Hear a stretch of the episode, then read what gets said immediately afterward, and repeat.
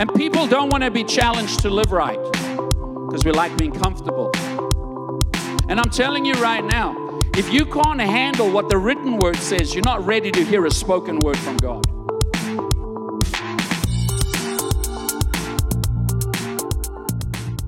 I was in here praying and preparing last night to finish up this message for today. And I was praying in the Holy Ghost, walking up and down here. And when I got done praying last night, I had, I, I don't know, I felt the weirdest I've ever felt. And the Lord began to deal with my heart, and He began to talk to me that, you know, this month we want to hear the voice of God. We want God to speak to us right? But the Lord was almost giving me a word of rebuke and a word of correction because if we don't make some corrections in our life, we're not going to position ourselves to hear His voice. And I, all I'm saying to you today is I'm not angry, okay? My life is pretty good. I am not upset with anyone, and it's not my intention to unload some frustration on anyone today. There's none of that in me. But what we do want to do is make sure that we bring the correct adjustments to our lives so that we don't miss what God wants to do, right? And so if it comes across a little loud and strong today, uh, you're going to be all right. If Calvin can get tased and he get maced and slammed on the ground, then you can handle what's getting ready to be delivered. Can you say amen? So, in the month of January, we declared that this was going to be a year of God's promises being fulfilled in our lives, right? And what was the scripture that the Lord gave us? Second Chronicles 6:15. And this is what it says Solomon talking to God. You have kept your promise to your servant David, my father. You made that promise with your own mouth, and with your own hands you have fulfilled it today. And the word that the Lord gave me was, You have obeyed and done as I've asked you to do. You've been obedient to the leading of my spirit. So now you will enter into the year of suddenly. And suddenly you will see the things that I have promised with my mouth birth and break forth in your life. I will surely keep my word, says the Lord. And so we laid the foundation for this in the month of January. And we began to talk about all of God's promises being yes and amen, right? And we're all excited about getting every spiritual blessing available to us in Christ Jesus. We're all excited about the blessing of God. But God cannot bless disobedience. He cannot bless complacency. He's only going to bless you if you're obedient to do what He tells you to do. And so, as much as we just want to talk about the blessing and then go into the month of February, let's praise God, all these exciting things the Word of God has to make some adjustments and corrections on the inside of us so that we are on point where God wants us to be, doing the things we're supposed to be doing, so that we can reap the full benefit of this Word. The month of February was a month of praise. And God poured out the oil of joy on us. You could see our praise has gone to another level this morning. And it has nothing to do with the music, it has nothing to do with the songs, it has to do with your hearts responding to God. There is an atmosphere of praise. It's called the garment of praise. God has wrapped us with a garment of praise, and it's not going to stop. We didn't just do praise for the month of February, and now that series is over, and now we don't praise no more. No, our praise went to another level, and we're going to stay on that level, and our praise is going to go to another level. Can you say amen? As we go through this year, we're going to continue to praise God, and we're not going going back. Say, My praise is a weapon. And God gave us the strategy to come into His presence. This whole journey, everything that we do here is about you having a relationship with the Lord. That's what everything is about. Bringing you back into the Garden of Eden where you walk with God every single day. You have peace with your wife. You have peace with your children. You actually have joy in your household. You actually have a family unit that like each other. They're not arguing and fighting and taking things and blaming one another. They're actually happy. Can you say amen? Woman, you control the atmosphere of your house. Just say it. Watch your mouth, girl. We got to watch your attitude. Because the minute that you go off track, the whole house goes into disorder. Can you say amen? Men, don't be lazy. Your wife is not your mother there to cook your food and clean your clothes and raise another child. She needs a man in the house. I work hard, I'm tired. We all work hard. And teamwork makes the dream work. As a couple, if you will tackle everything together, you will, ha- you will do it together. Man, you'll celebrate together, you'll feel fulfilled together. You lay down your life to serve one another every single day. That's what a marriage relationship is about. It's not about being served, it's about serving. And when you love and pour out on your wife and you pour out on your husband and you pour love on your kids, your household will be in order. Can you say amen? There'll be unity in your home. And instead of whining and complaining and fighting, you can dream together. You're not going to hear the voice of God if there's disorder in your house. You're not because you're busy fighting with your spouse and with your kids all the time. You've got this other sound and war going on in your head. You're not in a place to hear heaven. The Bible says all arguments stem from pride, which is self centeredness. Every argument stems from selfish feelings. And we have to step out of this place. Can you say amen? And the way that you break through is through your praise. Praise is a powerful weapon. We thank God for what He has done, but we praise Him for who He is. And so it doesn't matter what circumstance you go through, you will continually praise the Lord because who He is does not change. He's holy, He's a waymaker, He's a promise keeper. He's the same yesterday, today, forever. He is faithful generation to generation. While we were in worship today and we were singing that song, Every Victory, it's like the Lord dropped it into my heart. God's word guarantees victory in your life. I'll say it again. God's word guarantees victory in your life. There's never a time that you're going to step out on God's word and you'll fail. Every time you obey the word of God, you will have a victory. Whether it's giving, whether it's in anything, if you will step out to obey what the Bible tells you to do, you will have victory. It's a guarantee. You know, when fear, doubt, and unbelief try to overcome your hope and your faith, that's when you need a praise.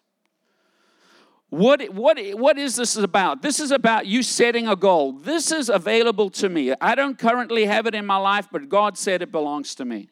So I'm walking towards a promise. But your circumstances don't look like you're ever going to achieve that thing. And it's in that moment you have to believe what the Word of God says, and you have to overcome doubt, fear, unbelief. Because you've never seen God do this in your life before. And you start questioning can God do it? Will God do it for me?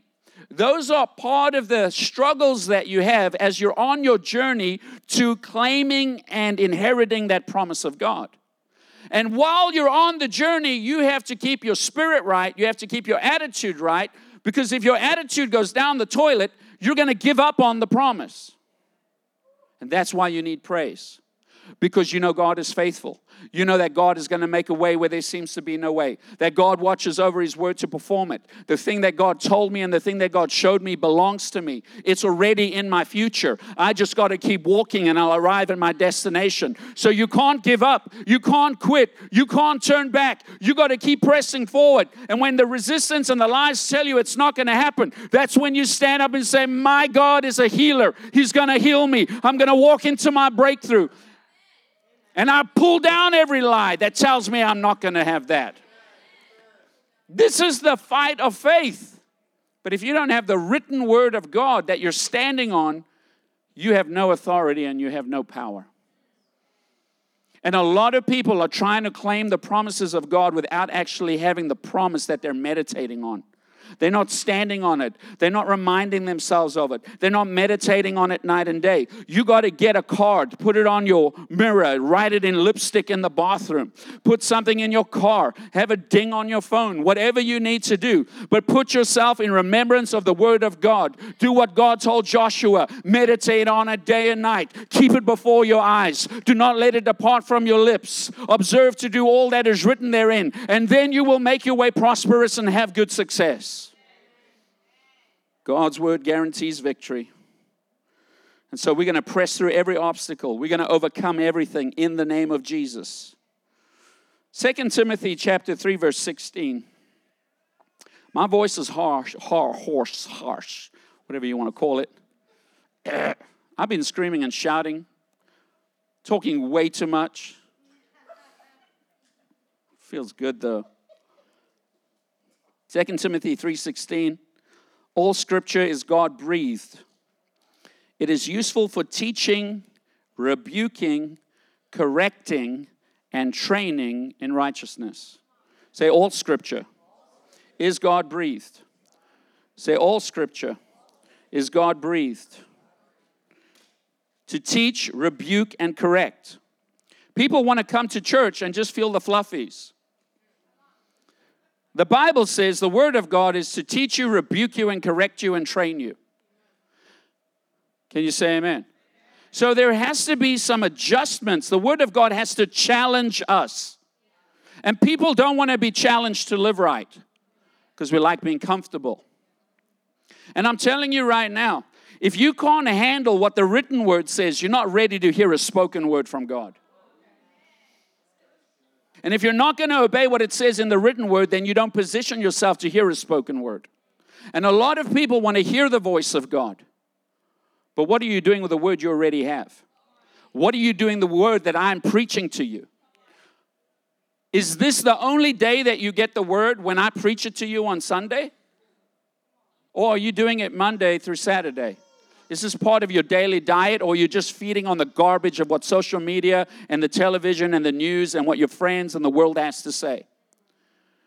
Because what you open your spirit up to is going to determine what comes out of you. Because what you meditate on is going to get in the heart. And out of the abundance of the heart, it's going to come out of your mouth. And with your mouth, you're going to establish your future. It gets worse. 2 Timothy 4 1 through 5. I sol- uh, 2 Timothy 4 1 through 5. I solemnly urge you in the presence of God and Christ Jesus, who will someday judge the living and the dead when he comes to set up his kingdom. Preach the word of God. Be prepared whether the time is favorable or not. Patiently correct, rebuke, and encourage people with good teaching. Say, good teaching. For a time is coming when people will no longer listen to sound and wholesome teaching. They will follow their own desires and look for teachers who will tell them whatever their itching ears want to hear. And they will reject the truth and chase off the myths. And so you can go to some places where the pastors live in sin, where people in the church live in sin. Nobody's telling you what the Word of God says. Nobody's making you correct your lifestyle so that you live holy and righteous before God. They're not going to tell you it because they don't want to change. And so we want to go to these places where we can be comfortable in doing whatever our selfish desires want to do and we don't want to be told anything different. And if, if the preacher preaches a message of correction, then I get offended and I'm ready to leave. I didn't come to church today to hear from this whippersnapper from Africa to tell me how I need to live my life. Bless God, I live how I want to live. No, God is warning you. If you don't change your lifestyle, just like a suddenly is going to happen when you break through into the promise, a suddenly will happen where the devil comes to take the wages for sin is death. There's a price to pay. And if you don't warn them, then they're going to step right into it. And then they're going to say, Well, why didn't you tell me, Pastor? And they come to the altar weeping and crying with their lives smashed and broken because they weren't willing to listen to the word. the word is going to do one of one of two things. You're either going to be offended by the word, you're going to trip over it and be offended, and you're going to get up and you're going to say, "You know what? I'm going to be fine. I'm making the correction." Or you're going to have the word fall on you like a rock and crush you. And you don't want to get the crushing. Rather do the tripping, get up, clean off, and say, you know what? I'm not going to fall over this, this offense right here. I'm going to get my heart adjusted. I'm going to get my heart corrected, and I'm going to do what's required by God. I'm bringing my junk into the light, and I'm trusting that the power of the Holy Ghost is going to deliver me from the stuff that's held me bound for my whole generation, my parents, my children will not walk in the same things. I am breaking free and my kids will be free. We're not having a generational curse of sin. We're going to walk under the blessing of the living God, and God is going to use His word to break me free and my family line free forever. Power of the Word of God. It's like a fire, it's like a hammer. It's going to break you free because that nature is not part of you. It is not your nature. It's from another place that came from a garden where there was disobedience. And we're not going to be sons of disobedience. We're going to be children that obey God. Can you say amen? And so, God, whatever I need to change, I'm ready to change it. Because I know what that life produces, I know what those habits produce. And I'm telling you, family, we can't tell our children, come to church and get your life right, but we as parents in the household aren't willing to change our ways because our children will look at us and call us hypocrites. Don't tell me what to do when you're not living right. The Bible says, Fathers, don't exasperate your children. And that's how you do it. You bring your kids to the point of wrath where you beat them for things that you tell them to do, but you won't make the changes in your life. And you know what else happens? Parents bring their kids here, and their kids begin to get life change, and then it starts making them feel uncomfortable. Oh, now my par- now as parents, we feel uncomfortable because our kids are coming home and they're telling us that we're living wrong. They're living a different life. So now we don't want our kids to go back to that place. But wait till they become teenagers or they have some behavioral issues and then they can't control their kids anymore. They come running to us really quickly help my kids. No, help yourself. You are the parent, you are responsible. Stop putting it on somebody else to fix your kids. Fix yourself.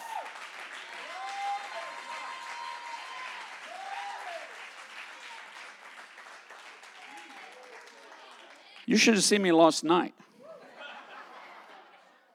I had to go home. I thought I was going to lose my marbles last night in here because I was so stirred up by this message. And I'm like, God, I can't deliver this to the people. They're going to think I had something bad for breakfast. But if the Lord said, if it doesn't come through with fire, it's not going to break anything. Can you say amen? And this is burning in me, man. I'm not shouting at you, but I'm coming against that thing that is holding you back, that is keeping you out of the presence, that's keeping you out of the blessing. And God's jealousy is burning on the inside of me for you. And He wants to destroy that enemy that's had you bound. Proverbs 3 11 through 12. My child, don't reject the Lord's discipline.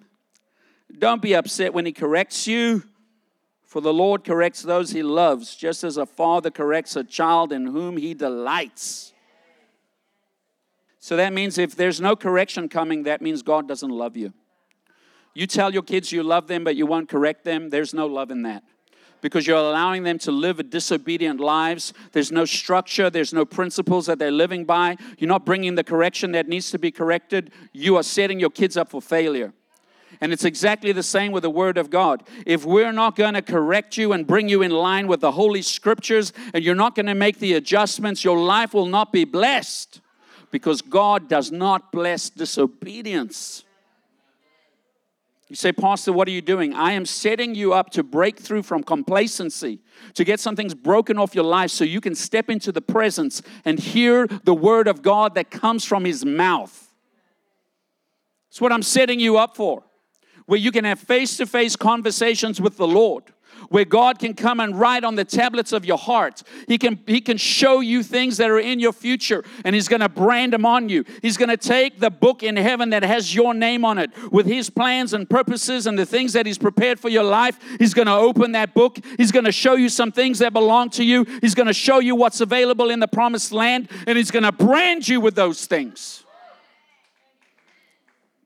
What are you going to get? You're going to get a Genesis chapter 1. That's what you're going to get. How many of you got some stuff in your life that's empty, dark, and void? Go to Genesis chapter 1. In the beginning, God created the heavens and the earth. The earth was formless and empty, and darkness covered the deep waters. But the Spirit of God was hovering over the surface of the waters, and God said, Let there be light. I want you to know that the Holy Ghost is hovering over you and he sees the darkness in you. He sees the void in you. He sees all the things that are out of order on the inside of you. And God wants to bring his light, revelation, understanding on the inside of you and bring order back into your world so that you can live in blessing. Take your pointer finger, it's a good finger. Let's go around the world. Say, This is the world that I live in. As a man thinks in his heart, so is he. And if you don't fix this, everything, the lens that you look through, everything will be warped. James chapter 1, verses 13 through 15. It says, Temptations come from our own desires. Look at the person next to you and say, The devil's not the one tempting you. Temptation comes from your own desires. Look at somebody and tell him, The devil's not the one he, he doesn't, does he even know who you are? We'll get to that in a second. People think the devil's chasing them. I don't think the devil even knows who you are. Temptation comes from your own desires, which entice us and drag us away. These desires give birth to sinful actions and when sin is allowed to grow, it gives birth to death. So, just as there's a process of achieving the promises of God and seeing them suddenly break into your life, there is a process where you walk the opposite direction and you allow sin to grow and you let it fester in your mind. And then you end up stepping into that thing and it brings destruction. I had a friend of mine so talented, so so skilled, so much potential. I did everything in my power to help this guy. Encourage him. I was always there. And I sat down with him one day and I told him, I sat across the table from him. We're having lunch and I looked at him and I said, You have to change the way you're living. It was like the fear of God came on me for him. And I knew that if he didn't change his lifestyle, he was going to step into the destruction that he was building and preparing for. And he looked at me and he said, You know, he, he got burnt in church, so he didn't care. I get a phone call from him two weeks later, 6:30 in the morning. He left Miami, he wrecked his vehicle. He's on the side of the road shaking, calling me crying saying, I should have listened. I should have listened. So, well, come, let's meet again. So, a couple of weeks later, we sat down with him and my spiritual mom, Alsaby, and we sat at the table with him and we gave him counsel and we gave him instruction again. And if you know Alsaby, my spiritual mom, super prophetic, she's going to look at you and she's going to pick stuff up. She's going to call you out on it. And she called him out on some stuff. He got up from the table angry he said, I'm not willing to change. And he walked to the door, and I begged him, Don't leave. Repent and turn. It wasn't four weeks, he was incarcerated for five years. And I am standing before you today as your pastor, and I am warning you you need to stop playing with sin. There are things that are enticing you and pulling you into things that you know you need to stop and we've been pretty general about it. But this is the year of suddenlies. And as suddenly you will break into the things of God for the people who are going that way, there's going to be a suddenly destruction for those that are going the opposite way. And this is your warning today. And God is not going to be able to help you. He's not. I'm telling you right now, you're going to have to eat the bitter fruit of living that way. And it's going to be a season that you're going to have to go through stuff before you're going to get back to the place where your life is somewhat okay. You do not want to waste five years and eight years and 10 years of your life because you're making stupid decisions that are pleasing your flesh. And the Lord said to me, Tell the people, if you're in this place and you're thinking about messing with another man's woman or another woman's man, you better get those things out of your head.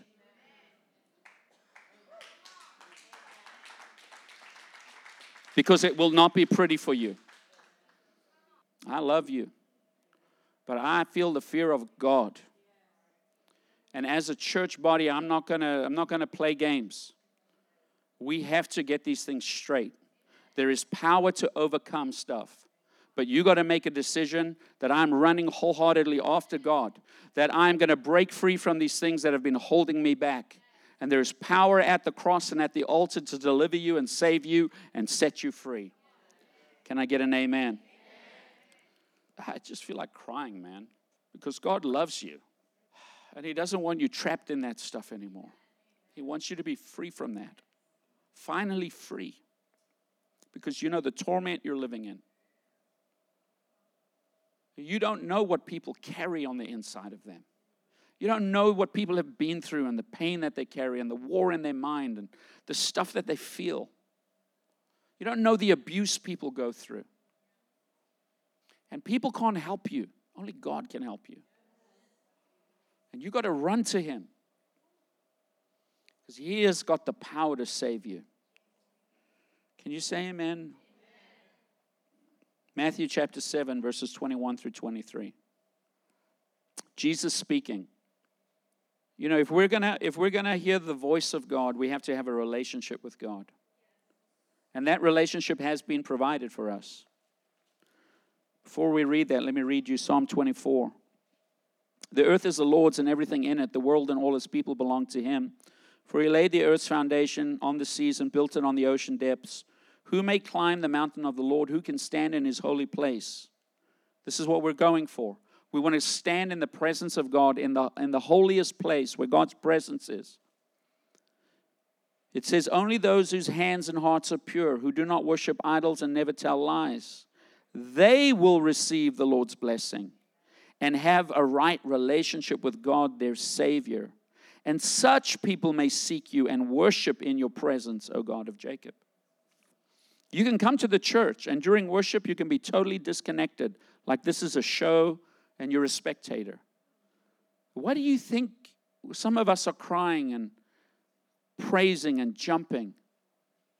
It's because we know what God has done for us. It's because we know how to enter into the presence of God. And while you're sta- I'm standing there, the Lord says to me, My word guarantees victory. That's a word straight from heaven. Right there, the Lord spoke to me. So, hearing God is not hard. All you have to do is get in His presence. The battle isn't hearing the voice, the battle is getting into the presence. And once you're in the presence, then God speaks. But it's how do I get in there? How do I push through all the noise and the problems and the struggles and the war in my mind and all the things that I'm facing? And we're going to teach you how to overcome that stuff so that you can be in His presence. You can get strategies from heaven. There's nothing like hearing Him call your name. But does the Lord know you? Do you really know Him? Matthew 7 21 through 23.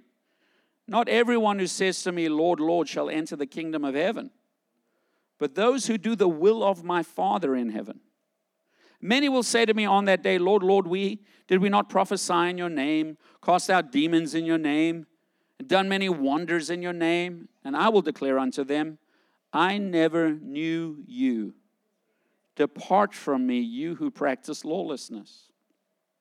Do you know that you can use the authority and the power in the name of Jesus to do mighty things? Because the name of God is the name above all names. You can use the name of Jesus to heal people.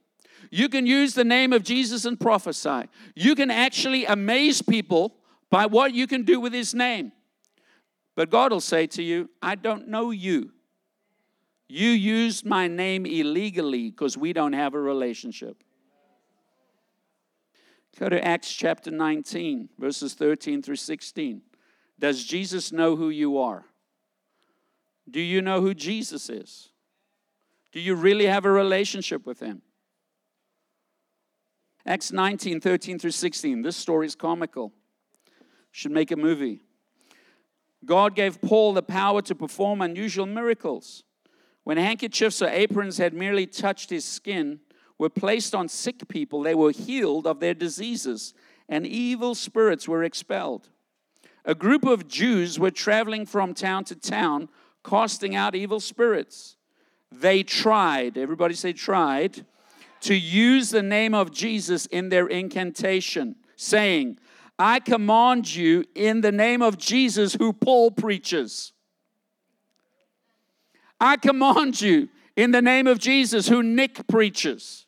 They didn't know Jesus, they just saw somebody doing something and they decided to copy them. I command you in the name of Jesus, whom Paul preaches, come out. Seven sons of Sceva and a leading priest were doing this. But one time when they tried it, an evil spirit replied, I know Jesus, I know Paul, but who are you? And then the man with the evil spirit leaped on them, overpowered them, and attacked them with such violence that they fled from the house naked and battered. Eight men left a house running and screaming without their clothing and beaten by one demon possessed guy. Does the devil know who you are? Does Jesus know who you are? Or are you just faking this thing? Look at someone and say, You don't have to fake it anymore. When you give your life to Jesus, when you give your heart to Jesus, the Bible says in the book of Genesis, when Adam and Adam ate of the fruit that God commanded him not to eat, his eyes were opened, and suddenly he felt fear. He was naked, he was ashamed, and he hid from God. It also says that man was put out of the garden, out of God's presence. They were separated from their identity. Their relationships were broken because now man and woman are fighting each other. They were put out of the garden, and the resources that God had for them, they were disconnected from it. And they had to live by the sweat of their brow. And suddenly, childbirth pains became a reality for woman.